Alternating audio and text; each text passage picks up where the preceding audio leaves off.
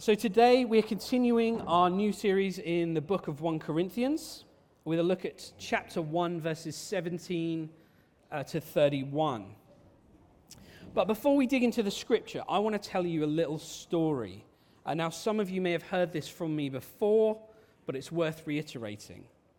This is a story about, I guess, maybe the third time that I ever stood up at the front to speak about the Bible. I was attending our Verwood site, which at that time was called Verwood Family Church.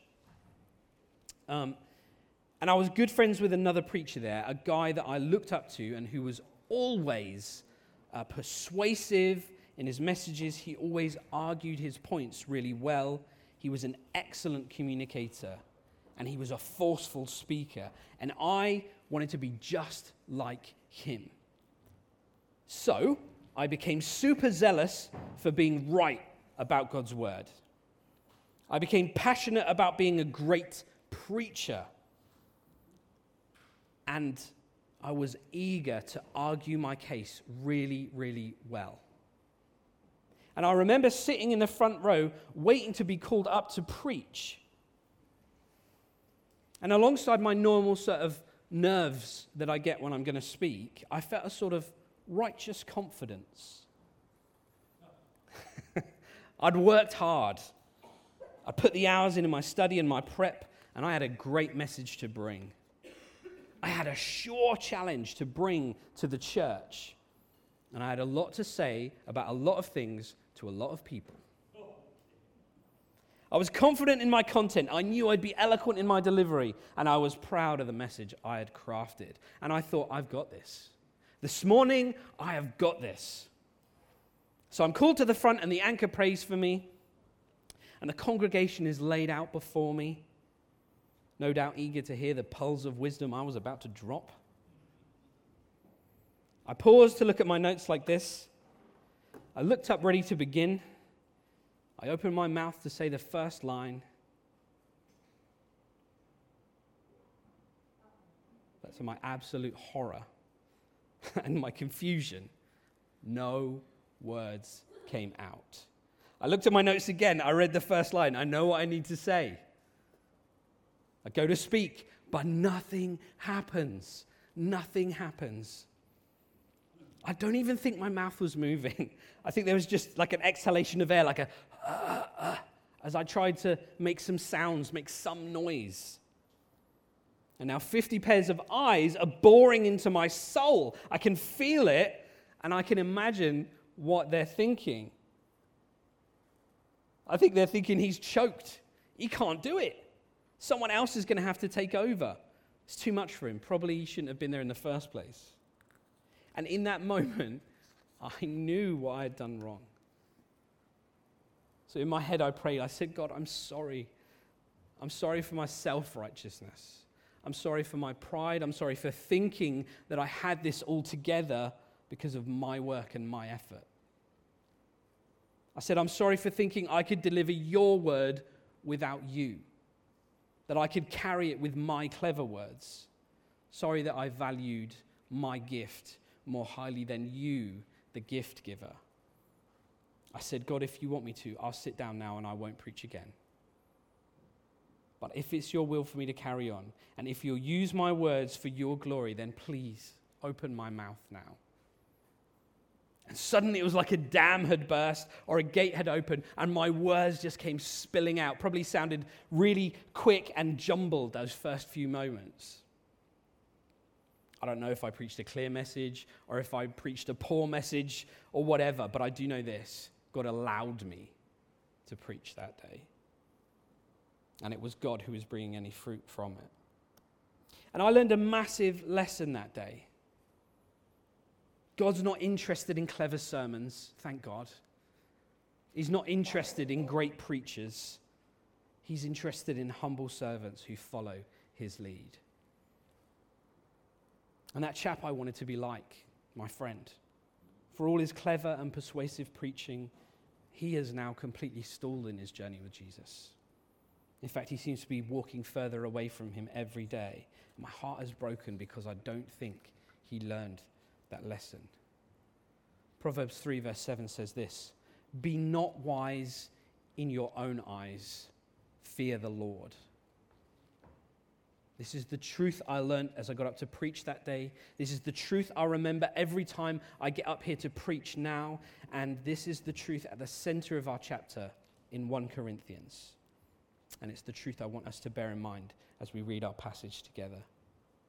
God's not interested in clever preachers or in great preachers, He's interested in humble servants. 1 Corinthians chapter 1, 17 to 31. If you have your Bibles, turn with me there. I'm going to read the, the whole passage and then we're going to look at some parts of it. Paul writes this For Christ did not send me to baptize, but to preach the gospel, and not with words of eloquent, eloquent wisdom, lest the cross be emptied of its power. For the word of the cross is folly to those who are perishing, but to us who are being saved, it is the power of God. For it is written, I will destroy the wisdom of the wise, and the discernment of the discerning I will thwart. Where is the one who is wise? Where is the scribe? Where's the debater of this age? Has not God made foolish the wisdom of the world? For since in the wisdom of God, the world did not know God through wisdom, it pleased God through the folly of what we preach to save those who believe. For Jews demand signs and Greeks seeks wisdom.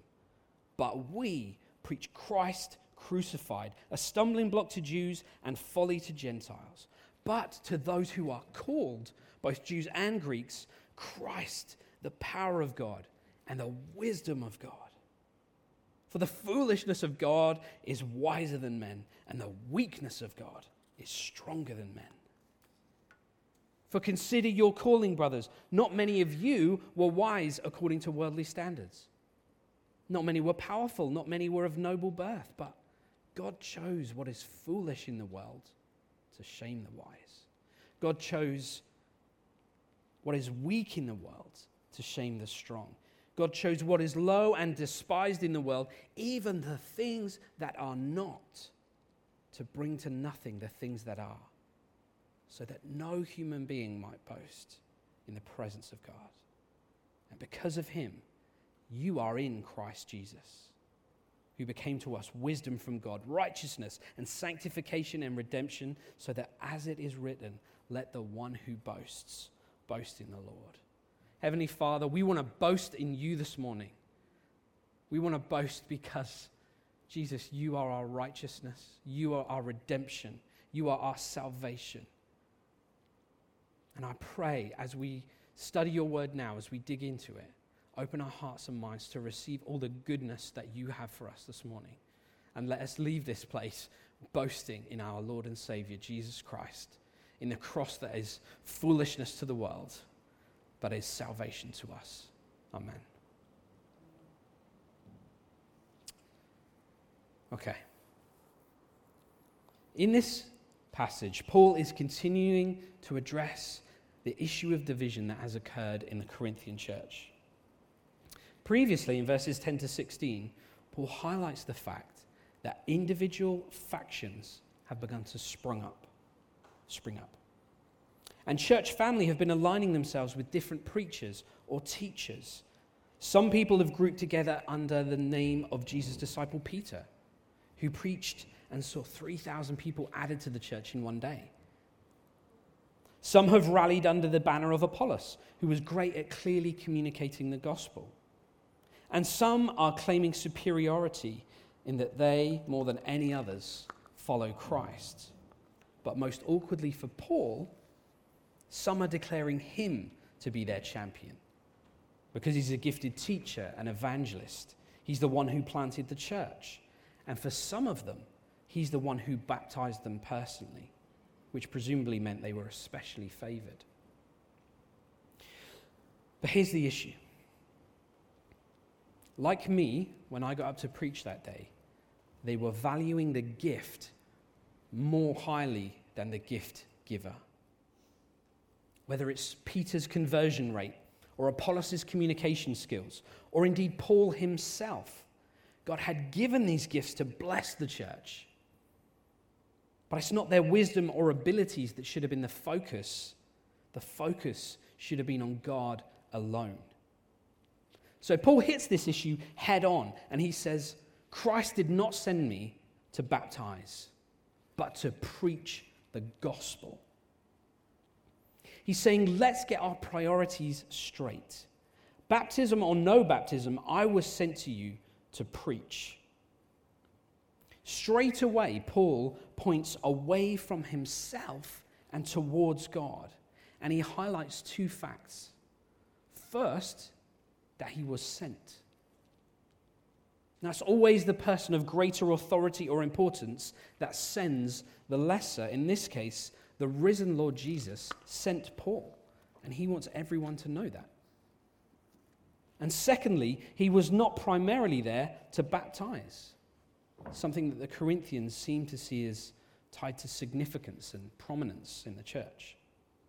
Paul was sent as a simple messenger.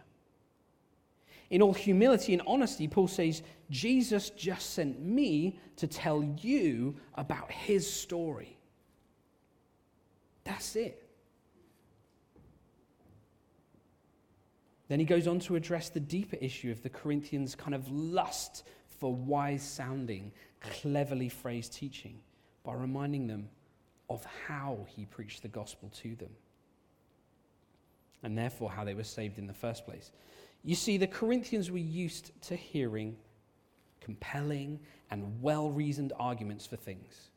They were used to hearing complex patterns of speech called rhetoric that both entertained and convinced them as listeners. You know, the people who were good at this stuff were held with high regard. They really valued speakers like that. People loved to listen to their debates and their conversations as they pit their intellects and their intelligence against one another. But in contrast to all that, Paul says he came not with words of eloquent wisdom, lest the cross be emptied of its power. Paul came with a clear message expressed in simple terms using plain language. Why? Because he didn't want to dilute the power of the gospel by adding more and more of himself to it through fancy phrases and clever words and convoluted concepts. He knew the gospel wasn't about him, it was a, or about how convincing or persuasive he was. It was about the authority and power of the one he was pointing to. In other words, Paul says that the way he delivered his message was all the more simple so that the powerful work of God, the Spirit, in the hearts of his hearers would be seen all the more clearly. And the evidence of God's power at work could be clearly seen because the church itself was that evidence. The people who had heard the gospel message and responded with faith could only have done so through the power of God. Not because of Paul's clever words, not because of Paul's clever arguments, but because God the Spirit was at work in their hearts, opening them up to the good news of the gospel. Paul reinforces his point in verse 18 For the word of the cross is folly to those who are perishing, but to us who are being saved, it is the power of God. To the Corinthian church, the gospel message is the power of God because they are being saved, Paul says. Like a person who was swimming in a riptide but has received a lifesaver and is now on board the rescue boat on their way to dry land. They have been saved, they received a lifesaver. They are being saved, they're on the boat heading to the shore, and they will be saved when they arrive safely there. But to the rest of the world who haven't been touched by the power of God, the message of the gospel is foolishness because they're unaware of their fate. They don't know they're swimming in a riptide, being pulled further and further and further from the shore. And so the offer of a lifesaver is of no value. And all the while, they're perishing more and more each moment. To carry on the analogy, often when the world hears our cries of warning through the proclamation of the gospel, its response is, Don't worry, I'm a strong swimmer. That's what the world says. I don't need what you're offering. But when you boil it down, the response is really pride. It says, I can do this on my own. It says, I can work hard enough. I can be a good enough person. I can make my own way. And the problem is, you can't fight this tide, and you certainly can't beat it. In terms of the Corinthians, their pride was in the wisdom of mankind. By valuing the gifts and leaders that God had given them more highly than God Himself, they had elevated human wisdom above God's wisdom. So that to them, the wisdom of God began to look like foolishness. So Paul paraphrases a passage from the book of Isaiah where the prophet Isaiah voices God's frustration with a people that place more value on human wisdom than on God's sovereignty. I'm going to read you some of that passage so you'll get the full force of what Paul's trying to say here. Isaiah 29, 13 to 16. And the Lord said, Because this people draw near me with their mouths and honor me with their lips, whilst their hearts are far from me, and their fear of me as a commandment taught by men, therefore, behold, I will again do wonderful things with this people, with wonder upon wonder. And here's our verse And the wisdom of their wise men shall perish, and the discernment of their discerning men shall be hidden. Ah, you who hide deep from the Lord your counsel, whose deeds are in the dark, and who say, Who sees us? Who knows us? You turn things upside down. Shall the potter be regarded as the clay? That the thing made should say of its maker, He did not make me. Or the thing formed say of him who formed it, He has no understanding. I want you to notice there in that central bit it's the wonderful things that God will do that cause the wisdom of wise men to perish and the discernment of the discerning to be hidden. It's the wonderful things that God will do. And Paul's point here in this passage is that God has done those wonderful things in and through the life, death, and resurrection of Jesus Christ. It's no surprise that the message of the cross is exactly the sort of wonderful thing that destroys the wisdom of the worldly wise and thwarts the discernment of the so called discerning. Isaiah said that would happen. In Jesus, it has happened. But, brothers and sisters, there's an application point for us here. Because this truth is as relevant to us in our day and in our context as to the Corinthians, maybe in a slightly different way. We live in a world that has elevated human wisdom far above the wisdom and the sovereignty of God. And for the price of an internet connection, you can access all of it. There are religious institutions and leaders that only honor God with their lips, whilst their hearts are far from Him. And in their human wisdom, they teach all sorts of things that are contrary to God's word.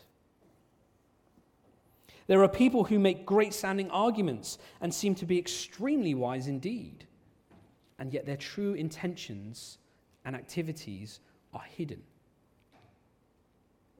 There are people who make great sounding, uh, sorry, there are people who make it their business to turn godly values and practices upside down under the guise of wisdom and progress. And there are those that outright declare that either there is no God or that we have become so wise as a race that we no longer have any need of him. And the message for the Corinthians and the message for us today is don't be fooled. Beware of those who value human wisdom over God's wisdom. Don't align yourself with teachers or leaders because of their status or their ability or their intellect. Whether it's church leaders, politicians, social media influencers, academics, scholars, the point is for all their knowledge, for all their wisdom, for all their pride and vanity in their own understanding, they are considered fools in the eyes of the only wise God. Don't let that be your metric to decide who your leaders are. Those people are perishing along with everyone else who is unable and unwilling to see the truth of the gospel. If you want to know what it looks like to be a good leader, if you want to know what it looks like to align yourself with leaders who are after God, ask this question Are they preaching Christ crucified? Is the power of God at work in their lives to bring about transformation? These are questions to think about. Not are they gifted preachers? Are they skilled at convincing people of things? Paul goes on to say, Where is the one who is wise? Where is the scribe? Where is the debater of this age? Has God not made foolish the wisdom of this world? For since in the wisdom of God the world did not know God through wisdom, it pleased God through the folly of what we preach to save those who believe. Human beings cannot find or know God through our own wisdom, intellect, or understanding. Therefore, to find and know God, we have to come to the seemingly foolish message of the gospel so that we can be saved. Remember, it's the power of God's wonderful gospel that destroys the wisdom of the worldly wise and thwarts the discernment of the so called discerning. And God is pleased to display his upside down, back to front kingdom through the gospel of Jesus because it cuts through and it tears down human pride. Because only God could take something as offensive and counterintuitive as the message of the cross and transform it into the hope of the world. And only by receiving and believing through faith in Christ Jesus can anyone be saved. The only way to access God is through Jesus and through the cross. The crazy thing about the gospel in Paul's day is that to a Jew, the thought of a crucified Messiah was utterly unthinkable.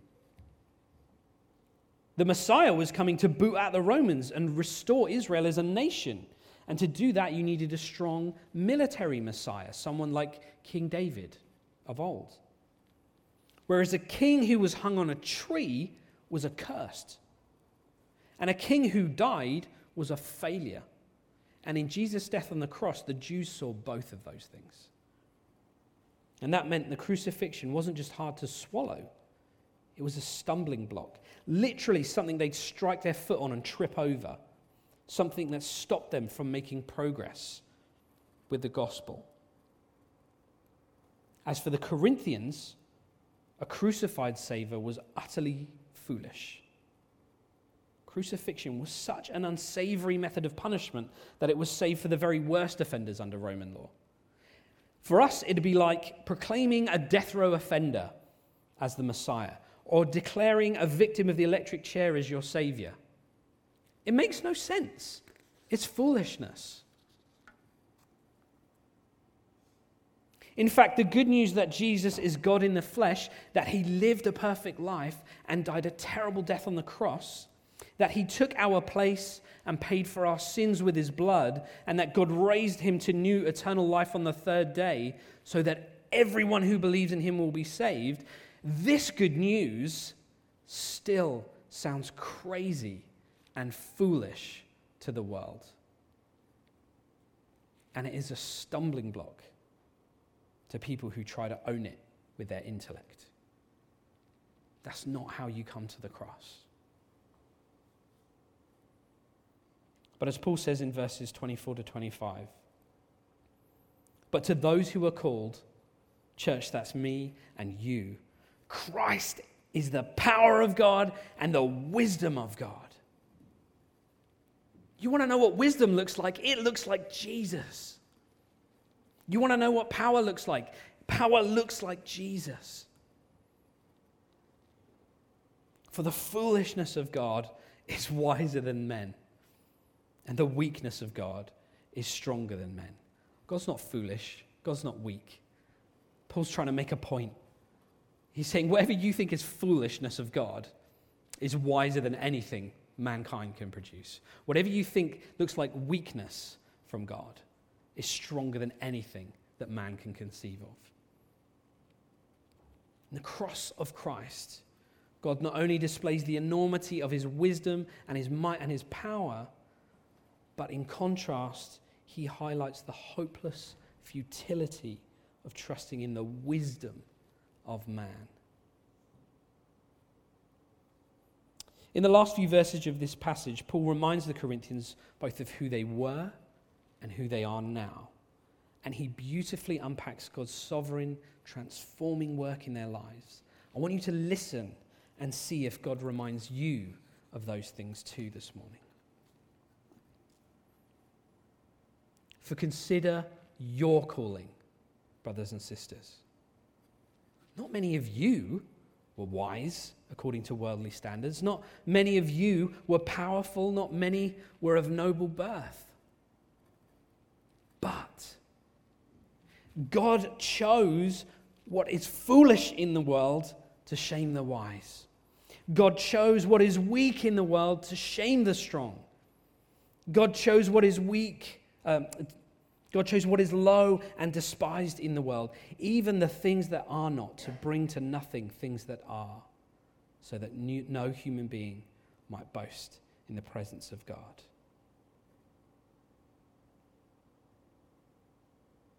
And because of him, you are in Christ Jesus, who became to us wisdom from God, righteousness, sanctification, and redemption, so that as it is written, let the one who boasts boasts in the Lord. We have a reason to boast in the Lord this morning.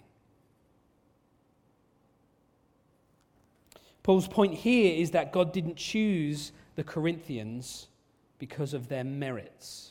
So they have no foundation to boast, either because of their gifts or their heritage or the leaders that they've divided themselves over.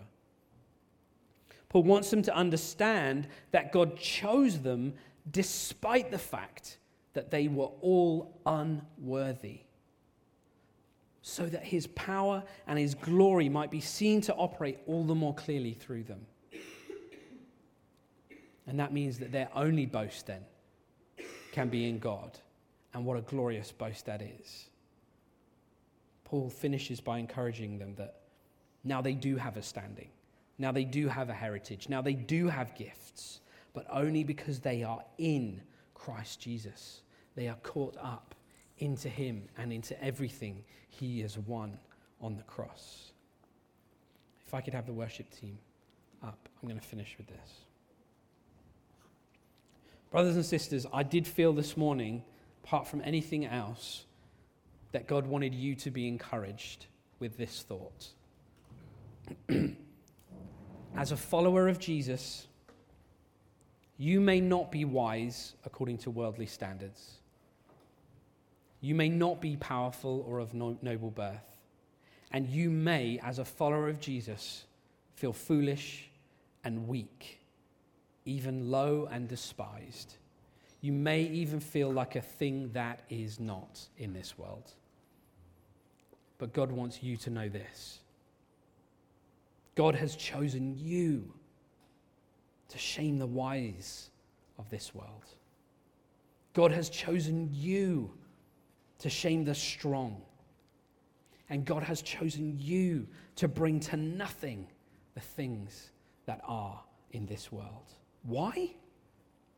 So that through you and me, who are all utterly unworthy, the power of God and the glory of God might be seen to operate all the more clearly in us and through us into the world. Remember that you are in Christ Jesus that you have received wisdom from God, righteousness, sanctification, and redemption through Him. And that is a reason to boast this morning. Amen? Let me ask you to stand. We're going to go into worship now. And we don't, I think, still have words, But I want you to cry out with your hearts, whether you know the words or not, and boast in our God this morning for all that He has done, for His salvation over us, for His rescue, and for the way He has chosen us to be instruments of His gospel to the world.